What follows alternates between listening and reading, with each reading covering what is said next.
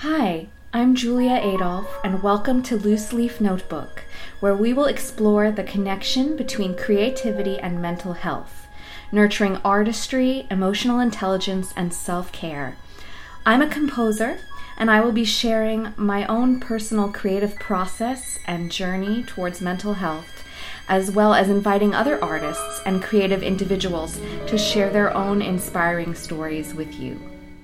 Today I am joined by American Samoan tenor Fatu Susue, who holds a Master of Music and Performance certificate from the USC Thornton School of Music, where we met. He was recently featured in Fort Worth Opera's virtual online masterclass, and he is a current student of Sheri Greenawald. Fatu and I talk about how he stays connected to his creativity and how the virtual reality of the pandemic sparked some fascinating self discovery about his relationship and perception of his own body.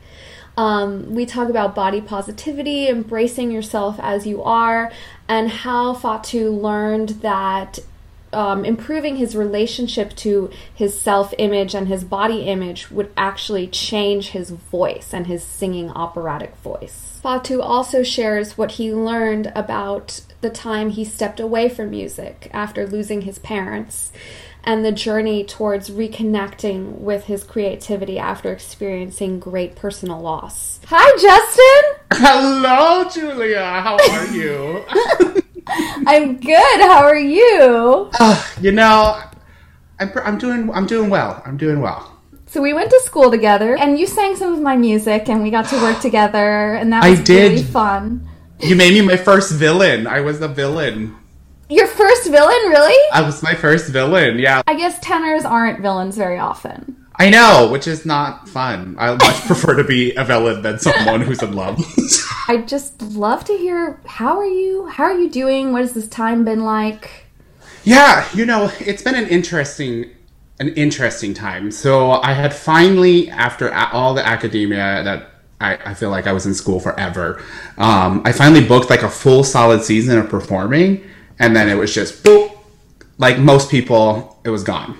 Yeah. Uh, so the beginning of March, I was I had come home because I was getting ready to leave to go to Europe actually to sing a few concerts, which was pretty exciting. But then that never happened. So I got was home, and the first few weeks of the pandemic, I think almost a solid month into it, I had turned off completely. There was nothing artistic happening, creative outlet, nothing, because I just I didn't have it in me to do anything. I felt. I've, there's so many. I've seen so many people who've had similar happenings, you know, at the beginning of the pandemic where you're just like, is this ever going to end? And here we are, you know, in September now. Yeah. and it's, we're still asking the same question. Is this ever going to end? When's it going to end?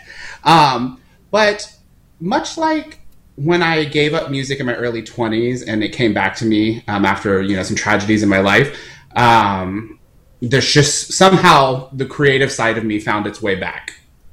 Uh, so I like, um, as, you know, I kind of did wake up one morning was like, oh man, I am really exhausted. Like just physically, mentally, spiritually, all of these things, and something's missing. And it was just I'm a very creative person. There's a lot of creativity inside of me, and it wasn't. It was just all bottled up and pushed down, and nothing was happening. And so I was like, you know what? Let me let me let me sing. So I started singing. I started doing like this silly little bedroom karaoke thing because I was just singing random songs. I had like no direction, nothing. I didn't even know if I was going to be, you know, still pursuing music at this point. You know, who knew? Who knows? And what was going to happen at that time?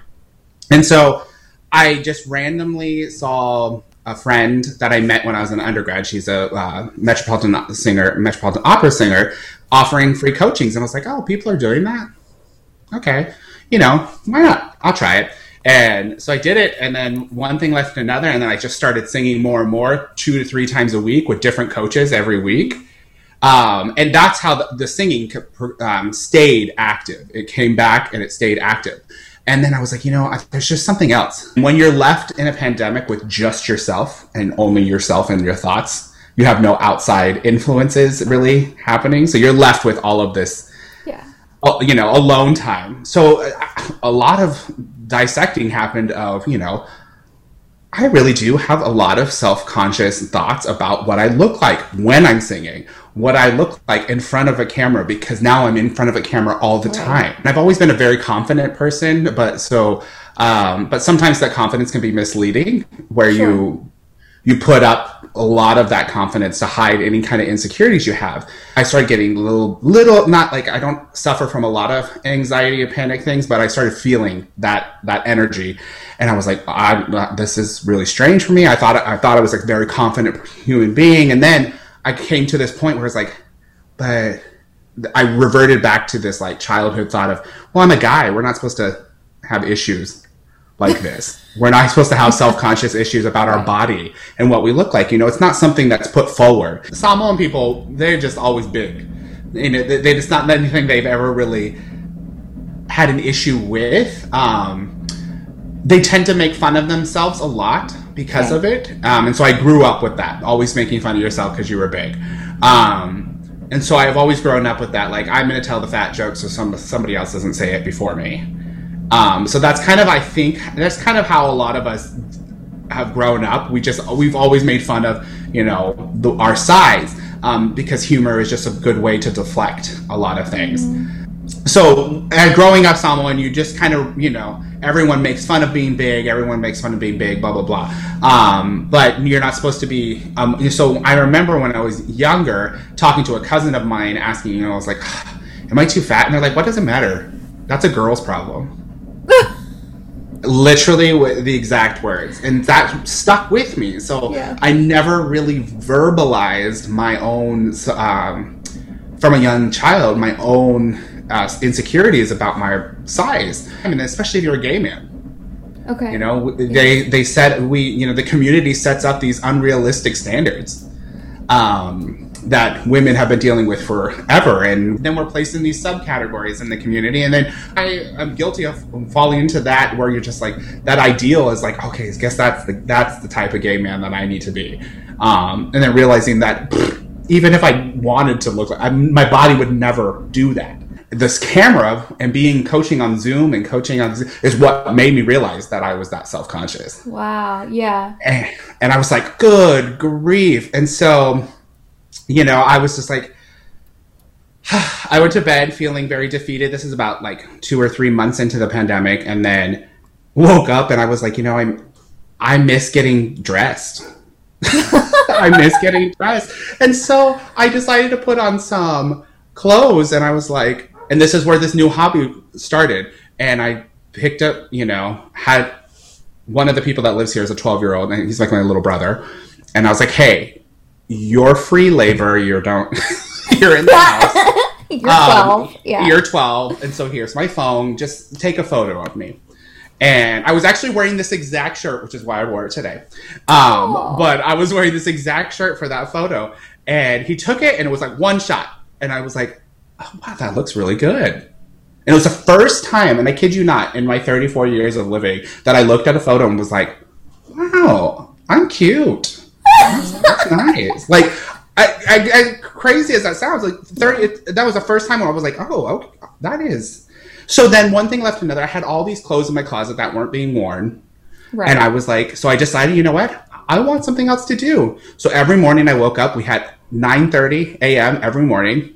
I woke up, you got ready, put a different outfit on, and we walked around the house, the front and inside, outside, and just started taking photos. And one thing left to another, and I just you know this whole i just embraced my my big and tall being six foot five and you know polynesian. And it's just it's been so exhilarating and it's really transferred into my own music making because now i've fully accepted what my voice is and what it can do. And i think that mm-hmm. comes from also fully accepting me just me what i look like and what i am what i have to offer. It's not even it's more than what i look like. It's just my whole being and what i can offer it's just such a strange uh, phenomenon that happened f- internally for me in the midst of all these pandemics that are happening in this you know this country and the world and all of these things. Um, and so you know i saw there's all these things. I was like i don't you know how do i help this? How do i help that? What do i how do i you know? And so i found just i had to help me first and fix whatever things were going on with me so that i am my best version. So therefore you know these other things these outside things that are happening to our country and to the world um, and to you know our friends and family around the world um, that i could be a better human you know? So Yeah. That's but yeah so then developed uh, you know uh, i call it my pretend my covid modeling career. Um, so- which has been fantastic a really great you know big and tall like subscription company.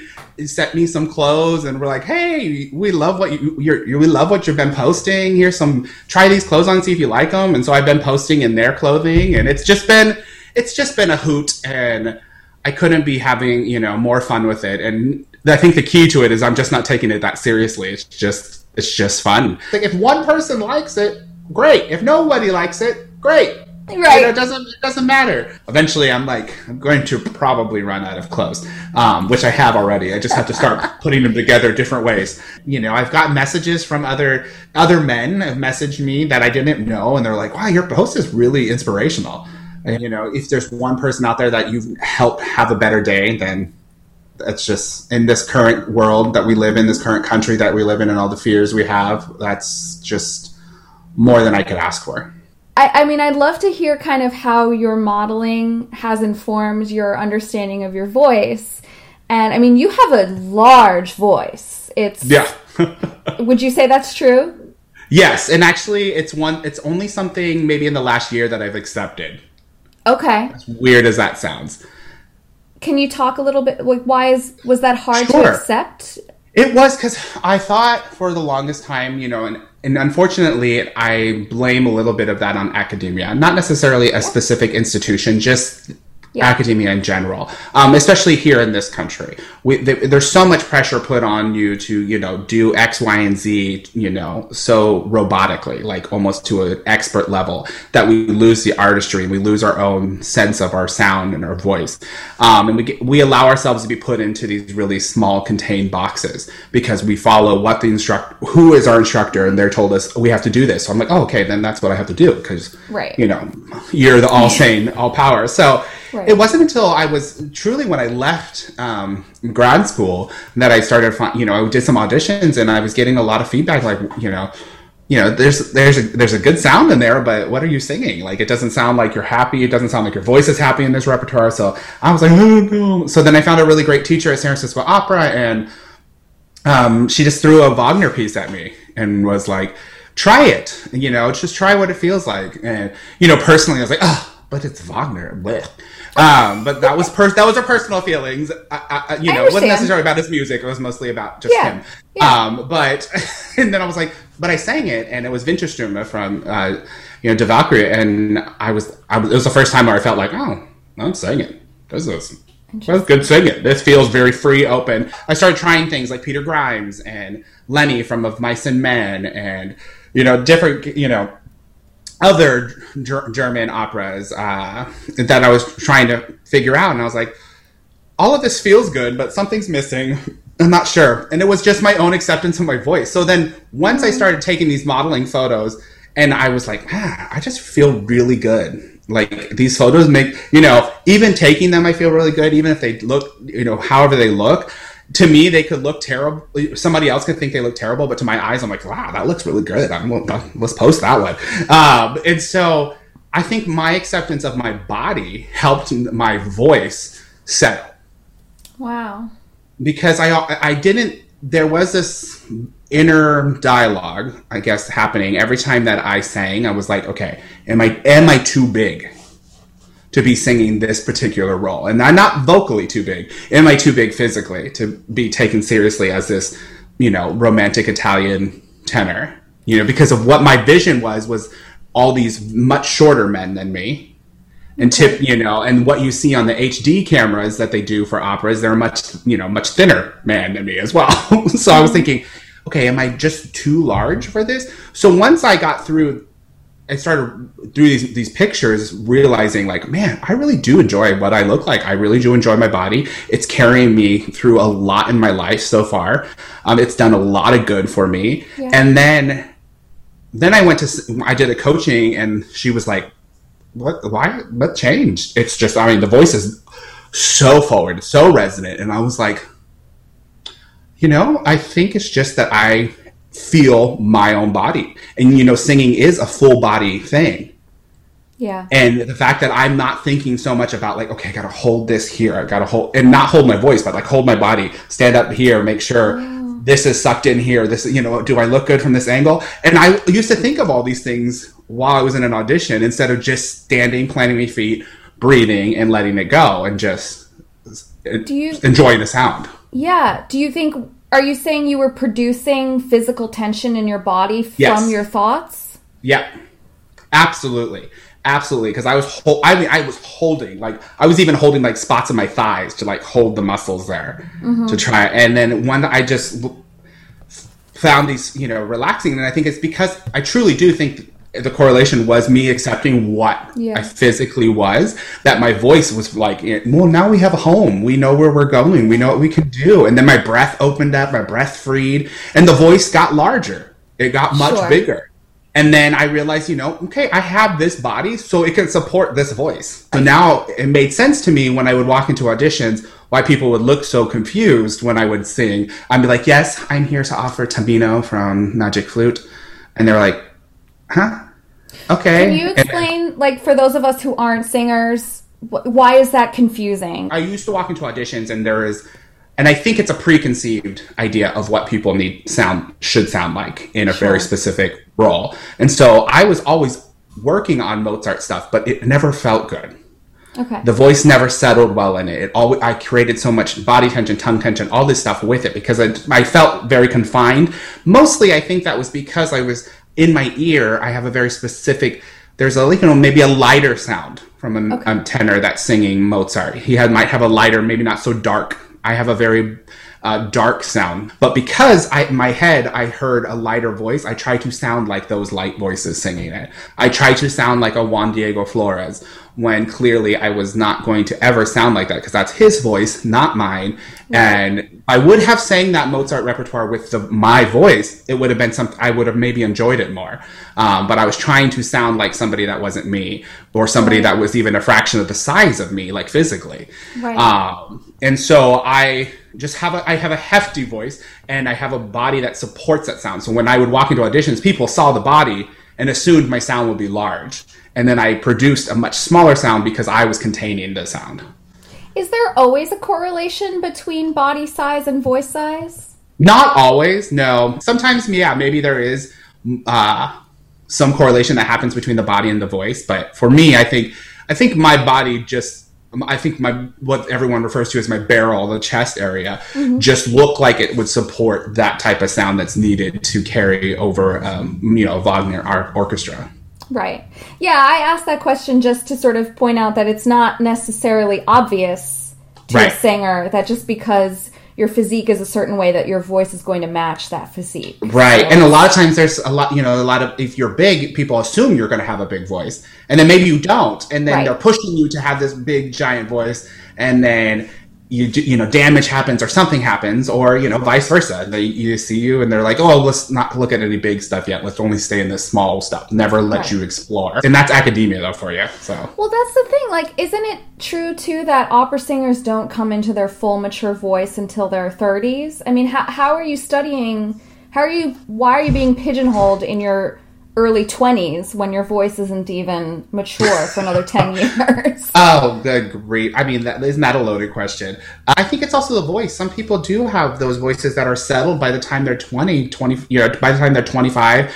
Um, and there's some that just take longer to cook. You know, we just spend more time in the oven because we're not quite ready. The large, the dramatic voices become this rare voice because no one wants to teach them.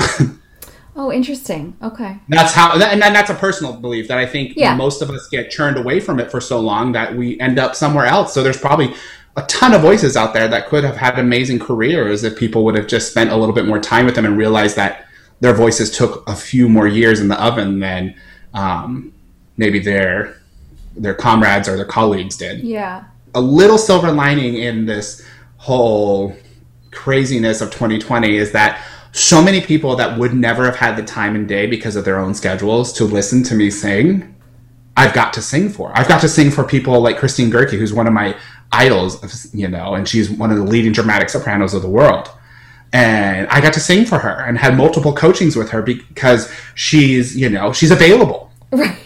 Everyone's at home. And did you reach out to her? I did. You know, they. I reached out to one, um, Karen Cargill, uh, big mezzo soprano from Scotland. Got to you know sing with some people from the Broadway world as well, uh, which has been super exciting because to have some Yeah. you know, touching base again into the musical theater world, which I thought I would never return to, has been very fun. Um, but I think overall, what I've learned the most about my voice is that I'm kind of a vocal chameleon, and it's fantastic. Yeah. I'm just singing stuff that feels good That You know, that's so important. Yeah. without being like, you only can sing this. You only can sing this. You can't, you know, it's just like, but what if I can sing this and I can sing that and I can, you know, what, what, who's, who's to say? And now I feel like the whole, the whole business, both Broadway and opera, is going to be turned on upside it on Yes. top of its head when we all come back. And I, I was determined after my month of my, uh, you know, self pitying and sadness that I had. Um, I was determined to make sure that when this is over, because it will, there there will be an expiration date for it. yes. Um, I want to come out ready to go. Yeah. I don't want to have wasted for myself. I don't want to have wasted, you know, twelve months of nothing. And and I didn't want to lose it because I've already given up my music once before, and I know what that's like to quit something that means the world to you, and then for it to come back gives it so much more meaning. And so I I'm thankful that I have that feeling of what it feels like to have lost my art, um, so that I, I don't let it happen to me again. Can you talk about that a little bit? Is that Yeah. something you want to discuss? Yeah. Sure. So, um, when I was twenty, when I was twenty three, I lost my dad to cancer, um, and I was uh, so um, I was a caregiver pretty much since I was eighteen for both my parents. Okay. Um, and I was going on and off to school and trying things, and then my dad got really sick, and my mom got sick. They got sick at the same time. Um, and so my dad passed away, and then that was hard. So I spent a year with my mom trying to, you know, figure out everything. And then a year later, she, he he passed from cancer. A year later, she was diagnosed with cancer, and then she died six months after that. Died. It was so he about a year and a half after my dad passed, my mother passed as well. Um, and it was very much, you know, I'm, you know, I'm very much a mama's boy. Um, always have been, always will be. Uh, but you know, it was it was challenging because Yeah. being an artist, regardless of what it is, if it's you know on canvas or if it's on paper, on sheet music, or if it's you know coming out of your mouth, um, it's a personal. It's deeply personal. You know, it's one of those things, and you know, as an artist, you know that it's something you really can't explain how personal your art can be. Um, and it wasn't just I wasn't in a place where I could accept that uh, those feelings. I couldn't accept those feelings. I wasn't ready to mourn like that. I didn't because it meant that everybody really was gone.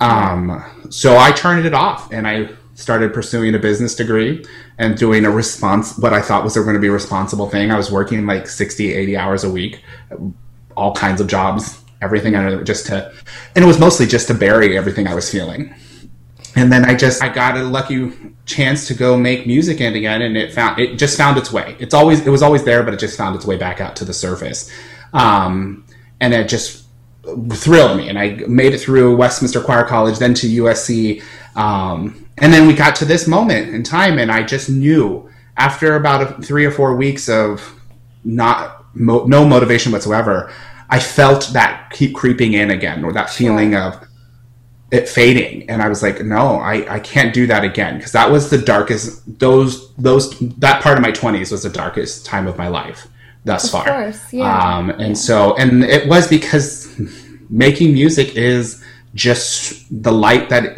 you know guides me. It it truly does guide me. Um, and my voice is attached to my story and i know there's people that want have similar stories or can be touched by something that's inside my voice that um, is because of everything i went through. So i didn't want to i didn't want to lose that. I just couldn't lose it again because i knew that I was this close. It could it could go one way or another. You know, we were all walking this, and we still are. A lot of people are really working on this tightrope where you're just not sure. You know, and and I can't blame anybody for that because that's completely valid. You know, and if you know at the end of this, if you know music or whatever art it was wasn't you know doesn't happen for you then that's totally fine i think that's absolutely fine but for me it was just something i wasn't willing to lose because um, i lost it already i lost it once for about two two or three years before okay. i i didn't sing for about three almost three years what was it like sort of taking those first steps into singing again after three years of i mean it sounds like you you made a decision that you were no longer a musician Yes. And then yeah. that changed. So yeah, what was it, it like did. going back? So I was, you know, I was at a, um, a smaller college here in California, in Northern California, and while I was there, I met the um, I met the choir director, uh, Dr. Amanda Quist, who to this day is the one who I credit to bringing me back to music. Is that woman um, just phenomenal? And um, so I just ran into her randomly because um, I heard I heard the choir singing, and then she was like, "Oh, you should, you know, do you sing? Maybe you want to join." And I was like, mm, "Nah, that's okay." and so I did. I wanted to say, and then on the drive, it was actually it wasn't even like a like creeping step. There was literally no music happening before that. Before that moment, it was almost like a divine intervention moment. You know, um, whatever that means for anyone, but for me, there was some kind of external force that was helping that precise moment.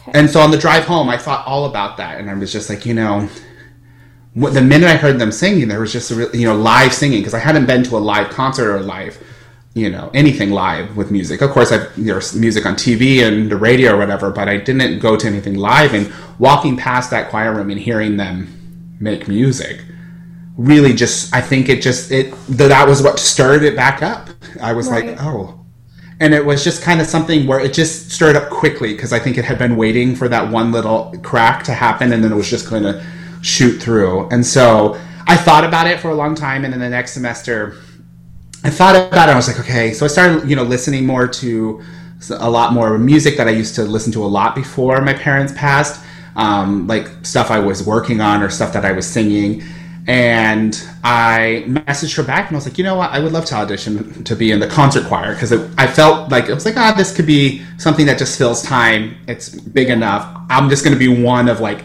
80 people in this choir. It's not going to be that special. Um, and so I sang for her, and then she was like, oh, you know, why are you not singing? Right. And I was like, and then you know I, I, gave a very watered down version of why I wasn't singing, and she's like, "Okay, I think she knew." And to this day, I laugh about it with her because I was like, "Did you just know?" Because every time I happen to walk by your office, you're like magically having auditions for something. I'd be walking by her office, and she'd be like, "Oh, how about you just come in and sing a little bit? It's okay if you don't know it. We'll just sight read it. And, you know, I'll play along with you." And I'm like, every time, every time, and you know, and I got the solos from that right. every time, and so it just was one thing built on another. And then she transferred out and went to Westminster, and I was still not a music major. That following year, I spent a lot of time just kind of reaching out to an old theater group I used to um, perform with, asking if they needed any volunteer work, you know, so I just try to be around some right. more live stuff happening. Because I left the school that she left because that I didn't really feel like I belonged there anymore. And, you know, I, the theater group that I grew up performing with happened to be having their 25th anniversary. And so they did Hairspray the musical, and they needed somebody to play Edna Turnblad, the mother. And I was like, and it's you know it's always been a drag role, um, and I was like, well, that's why not? That's fun. Um, and, I, and mind you, I hadn't been on a stage without a big choir or anything in years now, probably three years now, and this whole year, Dr. Quist had been emailing me, being like, "Are you singing? Just checking in. Are you Aww. singing? You know, sending me constant reminders of, you know, make yeah. sure you're still singing, all this stuff."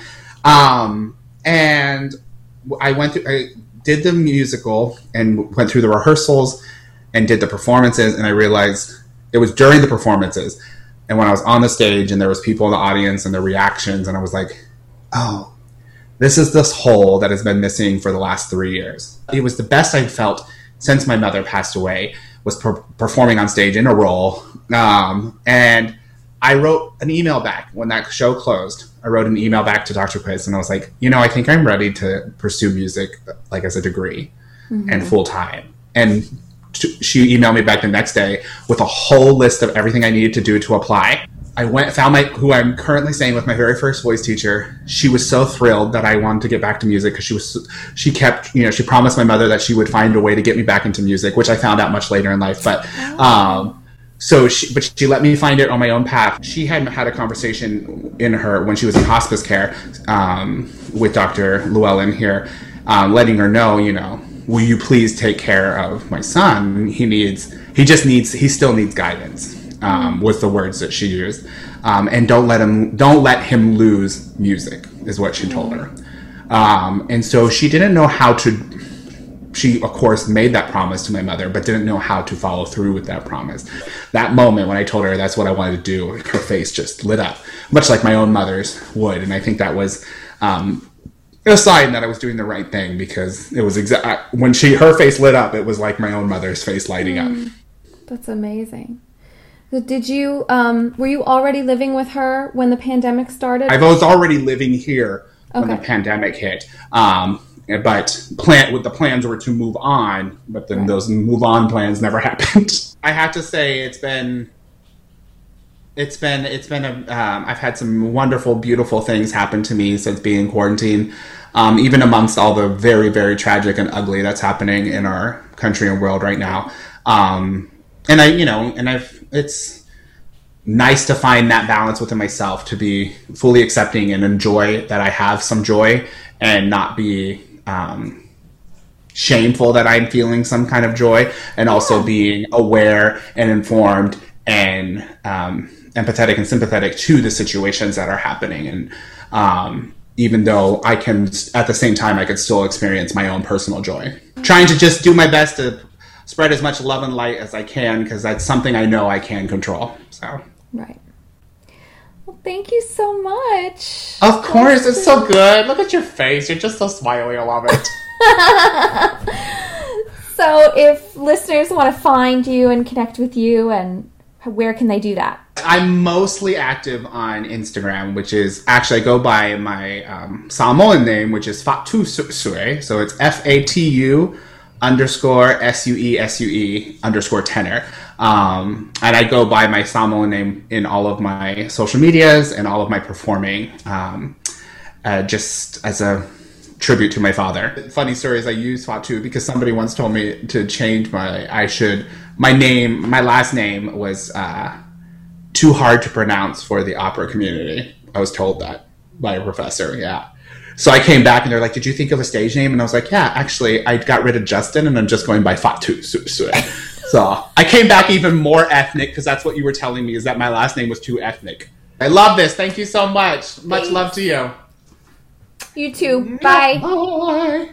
I think Fatu's story is inspiring in many ways.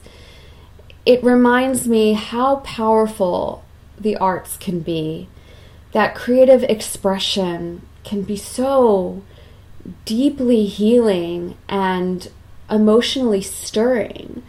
You know, it, it he had to wait until he was ready to reconnect. You know, Fatu explains very eloquently that he was not ready to accept that his parents were gone, and so he could not be creative during that time. And I'm just, I'm so grateful that um, Fatu shared with us how he reconnected with that part of himself when when he was ready and how deeply uplifting creating music ultimately has become for him. I think it's it's so inspiring that Fatu has learned to embrace himself and love himself for who he is and it's just such a great reminder for all of us that we do really need to examine the parts of ourselves that we are not comfortable with and learn how to be in conversation with them and that that is really i believe the only way to reach our full potential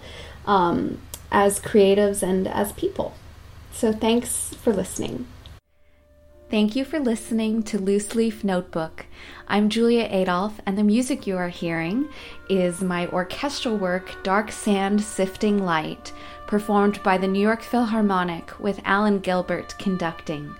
If you'd like to hear some more of my music, you can visit my website at juliaadolphe.com or my YouTube channel, which also has video versions of all of these podcasts. Thanks again.